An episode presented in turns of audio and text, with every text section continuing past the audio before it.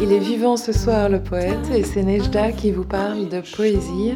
Comme la dernière fois, je vais vous parler d'un des poèmes que j'ai écrits. C'est aussi un poème très court. J'ai fait une série comme ça de poèmes assez courts qui sont juste une phrase. Et euh, dans l'épisode précédent, je vous expliquais pourquoi j'aime en fait les poèmes très très courts et que souvent ça veut dire que j'ai réussi à atteindre ma cible au niveau de ce que j'avais envie de dire ce jour-là. Donc je ne vais pas revenir là maintenant tout de suite sur euh, pourquoi j'écris des poèmes courts, euh, parce que vous l'entendez dans l'épisode précédent. Euh, mais ça fait partie de, cette série de poèmes courts que j'ai écrits et que je continuerai sûrement à écrire quand j'ai de la chance, quand j'ai euh, des, journées comme ça avec des phrases qui m'arrivent comme des cadeaux. Donc ce poème s'appelle Amoureuse. Et je dois dire que je suis contente d'avoir écrit un poème d'amour qui soit très court. Euh, pas parce que l'amour est court, mais parce que je pense que quand on doit trop expliquer, ça veut dire que les choses sont peut-être pas extrêmement claires à la base. Donc, euh, donc c'est bien quand on peut dire quelque chose de fort euh, simplement. Et aujourd'hui, j'avais envie de vous expliquer un peu justement comment viennent ces poèmes qui ont l'air un peu de sortir euh, de nulle part et qui sont surréalistes, qui n'ont pas de référence, qui n'expliquent pas une longue histoire. Et en fait, ils ont souvent une très longue histoire. Ce que je dis souvent, c'est que les, poèmes très courts ont des très longues histoires. Quand on écrit 40 pages sur, euh, sur un poème, on n'a plus besoin de l'expliquer en général, alors que là, c'est l'inverse. Et ce poème, pour moi, déjà, je vais vous le dire, puisqu'il fait une, une, phrase, donc euh, c'est pas, pas long à lire. Et il va comme ça Amoureuse dans losange. Et c'est tout. Et donc, euh, c'est un poème que j'ai écrit et que j'ai dessiné en même temps. Dessiner est un grand mot dans le sens où euh, j'aime bien mettre mes poèmes en dessin ou en, photo, mais en général je les publie sur mes sites ou euh, même quand je les imprime. J'aime bien les imprimer les petits poèmes dans un carré et dans le carré de couleur il y a un rond blanc dans lequel j'écris mes poèmes. Et ce design m'est venu un jour alors que j'écrivais un, un poème en anglais qui parlait justement du fait de faire rentrer les ronds dans des carrés et qui disait, en traduisant euh, grossièrement, on nous dit toujours qu'on ne peut pas faire rentrer des ronds dans les carrés. Et la réalité, c'est qu'on peut. Et c'était euh, illustré par le fait que le poème était écrit sur un fond blanc en, forme de, disque, qui était lui-même intégré dans un, carré de couleurs. Et du coup, j'ai bien aimé en fait ce, design qui, de nouveau, je ne l'ai pas inventé, mais je l'ai juste imaginé à ce moment-là, et euh, pour servir le poème. Et en fait, je l'ai gardé euh, comme design pour euh, tous mes poèmes quand ils sont courts, qui rentrent en une ou, deux phrases, quand j'ai envie de les, de les, mettre en image. C'est un peu comme une petite signature que j'aurais inventée pour moi-même. Et quand les poèmes sont courts, je, les mets dans mes, dans mes cercles qui rentrent dans des carrés. Et, et je crois que, que cette envie que j'ai en fait d'aller contre les proverbes et peut-être contre les règles établies, ça vient de, de, cette culture dans laquelle j'ai grandi. Mon père est bulgare et, et il y a une manière de parler en bulgare par proverbe, beaucoup. Peu comme dans beaucoup de cultures finalement qui sont orales, où on raconte des histoires, où on parle beaucoup. Il y a souvent des expressions, des choses qu'on répète, et qui sont souvent une manière de fermer la bouche de, de la personne en face. Encore plus si c'est un enfant, on lui, on lui balance un proverbe dans la figure, gentiment évidemment, mais euh, souvent c'est des proverbes qui, en plus pour les enfants, n'ont pas beaucoup de sens encore moins quand on vous les dit dans une langue que vous comprenez qu'à moitié, et, euh, qui est censé vous expliquer la vie et vous dire pourquoi vous avez tort ou pourquoi quelqu'un d'autre a raison. Et donc, c'est vrai qu'à cause de ça, je pense que j'ai une certaine aversion contre les proverbes. Je me souviens qu'enfant, on inventait des faux proverbes pour se sortir des mauvais pas. Quand quelqu'un nous faisait une remarque, euh, ou entre nous, quand euh, on voulait euh, plaisanter et se dire oui, effectivement, j'avais tort, mais j'ai aucune, aucune bonne excuse, on inventait un faux proverbe en disant tu vois, j'ai raison, hein, c'est pour ça. Et donc, c'est resté cette image que j'ai de lutter contre les proverbes qui n'ont aucun sens. Alors, je veux bien croire que certains en ont. Je n'ai rien contre la sagesse millénaires de mes ancêtres, au contraire.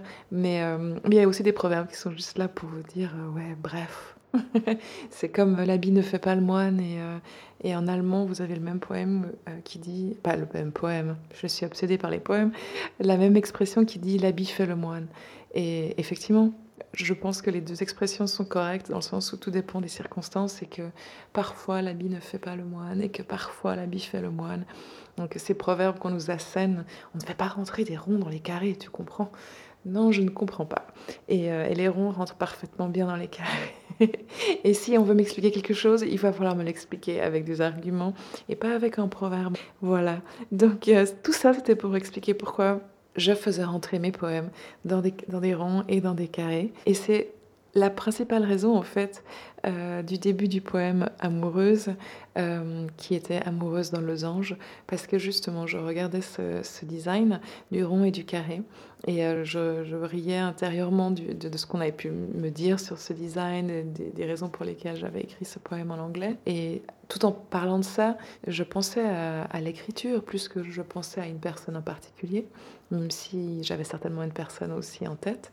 Mais je pensais à l'écriture et je me disais, je suis vraiment amoureuse de ce que je suis en train de faire et je suis amoureuse des mots et, et, euh, et je suis amoureuse de la peinture et des couleurs et des, des, formes. Des fois, j'ai des, des plaisirs comme ça très simples de, de, couleurs, de, de, de visuels, de, design, de choses qui se, qui se mélangent. Et je pensais à tout ça, tout en étant évidemment dans un, aussi dans une émotion amoureuse, autrement on ne parle pas de ça. Mais euh, je, je, pensais à ces, à ces, dessins, à ces formes, et, euh, et ce mot euh, losange est arrivé parce que le losange étant cette forme euh, hybride qui n'est pas ni en rond ni en carré, qui est ce, carré, ce carré un peu ivre, ce carré qui aurait un petit côté rond, ce, carré qui n'est pas, qui pas logique. Et j'ai toujours adoré les losanges. J'adore le mot losange. Euh, parce qu'il y a le mot ange dedans, et, euh, et, parce que depuis enfant, losange, parce que c'était pas carré, parce que c'était différent. Et, euh, et, donc le mot losange, le mot lui-même est comme un caramel que j'aime beaucoup. Et amoureuse dans losange, tout d'un coup, c'est devenu non seulement une image que je trouvais belle, mais c'est devenu aussi un son que je trouvais beau, peut-être à cause du amoureuse et du losange qui, qui, qui se répondaient l'un à l'autre, mais aussi parce que j'arrêtais pas de passer de l'écriture de l'anglais au français à ce moment-là. Et euh, le losange m'a vraiment fait penser au Lost Angel, l'ange perdu. Et donc, le amoureuse d'un ange perdu, à ce moment-là, ça me parlait. Et amoureuse en losange, amoureuse de quelque chose qui est différent, quelque chose qui est entre deux, quelque chose qui est hybride, quelque chose qui est visuel, quelque chose qui sonne bien à l'oreille, et aussi quelque chose qui aurait une résonance avec l'ange perdu, parce que, parce que tout amour, d'une certaine façon, est, est en réveil euh, de l'innocence à la réalité. En tout cas, euh, je le ressens comme ça. Il y a une part d'innocence et une part de, de réalité dans, dans, chaque amour. Et donc, euh, cette phrase, quand elle m'est venue, amoureuse en losange, tout d'un coup, j'avais l'impression d'avoir la musique qui, qui résonnait correctement. J'avais l'impression d'avoir le français et l'anglais qui se mélangeaient. J'avais l'impression du visuel qui, euh, rejoignait le texte en fait et qui arrivait juste comme ça dans une espèce de quintessence de, tous les différents sens impliqués à exprimer en fait un, vrai sentiment que j'avais à ce moment-là d'être amoureuse de plein de choses différentes, pas toujours facile, pas toujours logique, pas toujours compréhensible facilement, mais qui finalement s'énonçait très clairement en une simple phrase. Et donc je pense que sans toutes ces explications, enfin j'espère que sans toutes ces explications, amoureuse dans losange reste, reste son, petit mystère ou euh, sa, pirouette euh, littéraire ou sa pirouette de mots par lui-même qui tient sur ses pattes. Mais c'est vrai que sur ce poème-là, j'avais envie de vous raconter tout ce qu'il y avait eu autour, pourquoi il m'était venu, parce que du coup, ça vous explique pourquoi il est pour moi tellement complet alors qu'il est tellement petit ou en tout cas court, et que c'est souvent ça. Ces poèmes très courts comme ça, pour moi, ils sont pleins d'une histoire, de, de, couleurs, de sensations, de, de, tellement d'autres choses. Et d'une certaine manière, j'ai envie de vous les partager parce que justement, j'ai envie de vous faire sentir euh, l'intensité, la densité de ce qu'il y a autour. En même temps, j'ai pas envie de rentrer dans les détails non plus parce que j'aimerais tellement vous laisser l'espace de liberté à vous de ressentir et de mettre qui est en vous dans, dans, les mots parce que les mots appartiennent à tout le monde et d'une certaine manière, c'est comme une, euh, une maison que, que, j'ouvre, mais dans laquelle vous pouvez vous installer comme vous avez envie. Donc voilà, j'étais un peu partagée entre le fait de vous expliquer les circonstances et ne pas vous les expliquer, mais je crois que j'arrive de, mieux en mieux à vous, à vous expliquer sans tout dévoiler. Et, euh, c'est vrai que j'ai ce, cette envie dans la poésie de pas toujours tout dévoiler, dans le sens où euh, je peux écrire des essais, je peux écrire ce que je ressens, exprimer mes, mes opinions sur plein de choses, mais dans la poésie, c'est exactement l'inverse que j'ai envie de faire. J'aime ce côté un peu voilé, dévoilé dans la poésie, de styliser, de, mettre une espèce de forme, de mettre une couleur sur les sentiments et de pas aller dans les détails de pure réalité parce que j'ai l'impression que quand on fait ça, on, enlève de l'espace en fait à la personne qui lit et aussi parce que pour euh, être vraiment vraiment vrai dans ce qu'on dit, dans ce qu'on livre de soi, personnellement, j'ai besoin de garder une certaine pudeur. Et, euh, cette pudeur, elle va se, mettre dans la poésie. Pour pouvoir vraiment dire les choses, euh, j'ai besoin de les habiller, en fait, et sans les travestir, mais de, les habiller avec de la poésie. Autrement, c'est trop... Trop euh, comment expliquer? C'est trop direct. et en tout cas, c'est ma manière à moi de faire. Et je sais qu'il y a beaucoup, beaucoup de poésie qui n'est pas du tout faite comme ça et qui est vraiment beaucoup plus crue. et ça me va. Et il y a certaines poésies très crues, très in your face, on dirait en anglais, donc vraiment dans ton visage, vraiment juste là en face de vous. Il y a certaines poésies, euh, certaines manières de faire, euh, surtout dans le, dans le slam, ce, ce, genre de, de, de poésie-là, que je peux apprécier énormément. Mais c'est pas du tout, du tout, du tout la même manière d'écrire personnelle. Euh, parce que c'est trop, c'est trop déshabillé pour moi. Et euh, je suis complètement prête à, être très euh, ouverte dans mes opinions, dans ce que je pense. par contre, dans mes émotions, j'ai besoin d'habiller. Et, de nouveau, j'espère ne pas travestir. Je crois ne pas travestir justement parce que j'habille, parce que je, mets un peu de mystère ou, de, j'aime coder, j'aime créer des univers qui vous disent des choses, mais de manière détournée. J'aime euh, transcrire, j'aime traduire. Je crois que la manière la plus simple de, vraiment le dire, c'est la traduction. C'est-à-dire qu'une émotion toute crue comme ça, euh, de nouveau, ça ne me dérange pas que certains poètes euh, écrivent de cette manière-là, mais personnellement, une émotion toute crue, j'ai besoin de la traduire pour la donner. Et ma manière de la traduire, c'est de la mettre en poésie. Pour moi, est de la poésie, ce qui, j'espère, elle est pour les, pour les gens euh, qui l'écoutent ou qui la lisent. Après, il faudrait définir la poésie, c'est un immense débat, mais je, je, traduis mes sentiments en poésie pour pouvoir les, les délivrer de manière plus plus sincère et plus vrai et plus, euh, plus direct au final. Pour moi, c'est la seule manière d'être vrai, c'est de les traduire en poésie. De nouveau, si c'était une opinion, je pourrais la mettre euh, voilà, sans, sans aucun costume. Et encore une fois, là, j'espère, j'espère ne pas mettre des costumes, mais juste de traduire, de le mettre dans une langue qui fait que tout le monde peut le lire, et puis de le rendre peut-être aussi un tout petit peu plus universel, parce qu'effectivement, euh, parler de soi de manière très directe, euh, je trouve personnellement que ça exclut un peu le lecteur ou l'auditeur, parce qu'on parle de soi, mais euh, on n'est pas dans, dans espèce de sentiment qu'on essaye de, de, rendre universel, on est plus dans, dans le journal intime qui peut être très utile et qui peut être très beau. Hein, je n'ai rien contre, mais, euh, mais ce n'est pas mon propos et c'est pas ce que j'ai envie de faire en poésie. J'ai envie de créer quelque chose de nouveau, j'ai envie d'aller plus loin.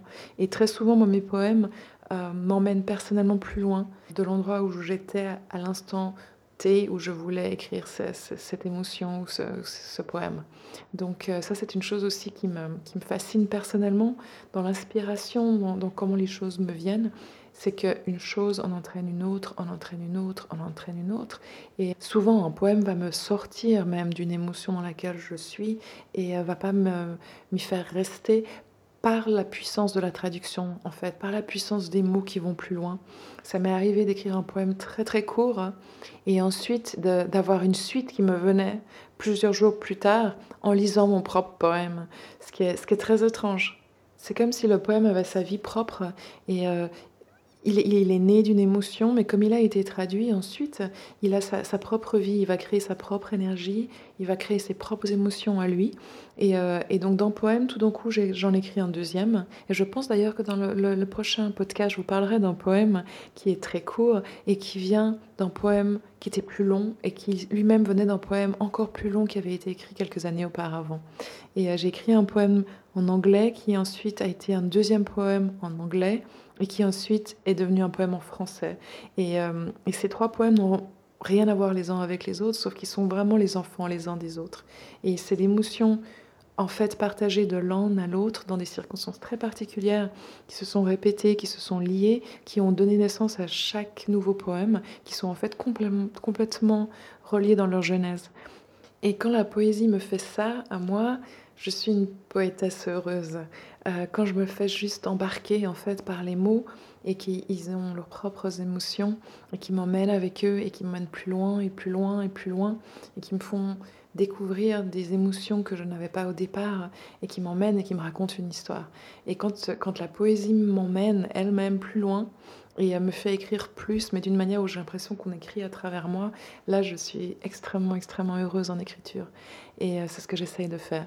Donc ce poème Amoureuse, c'était l'amour de, de l'écriture et c'était l'amour de l'amour, c'était l'amour d'un amoureux évidemment, mais c'était aussi l'amour du moment et c'est ce plaisir infini du mélange d'une image, d'une couleur, d'un son, d'une langue et de tout ce qui se mettait en place en même temps et qui euh, s'intégrait. Et l'amour devrait être ça, j'imagine, je ne sais pas. Celui qui sait ce qu'est l'amour est prêt euh, à ne plus être vivant, j'imagine. Euh, si on sait tout, on n'a plus de raison d'être là. Donc je ne suis vraiment pas en train de vous dire que j'ai compris ce qu'était l'amour, mais je sais que ce jour-là, à ce moment-là, quand j'ai écrit ce poème, j'étais amoureuse d'un losange et, et que c'est un sentiment, quand je le relis, qui m'emmène beaucoup plus loin et qui ne m'emmène pas du tout, du tout à l'endroit où j'étais à, cet instant-là quand je l'ai écrit. Il m'emmène complètement sur, des, sur un, futur différent et sur des sentiments différents et des émotions différentes. Donc, euh, donc j'espère que ce sera un de ces poèmes courts qui un jour va, va se compléter avec d'autres choses, avec d'autres, mots et d'autres histoires. Mais pour ce soir, c'était Amoureuse dans Losange. Et c'était Nejda qui vous parlait dans le podcast Il est vivant le poète. Je me réjouis de vous retrouver bientôt pour une nouvelle promenade avec un nouveau poème. À très bientôt.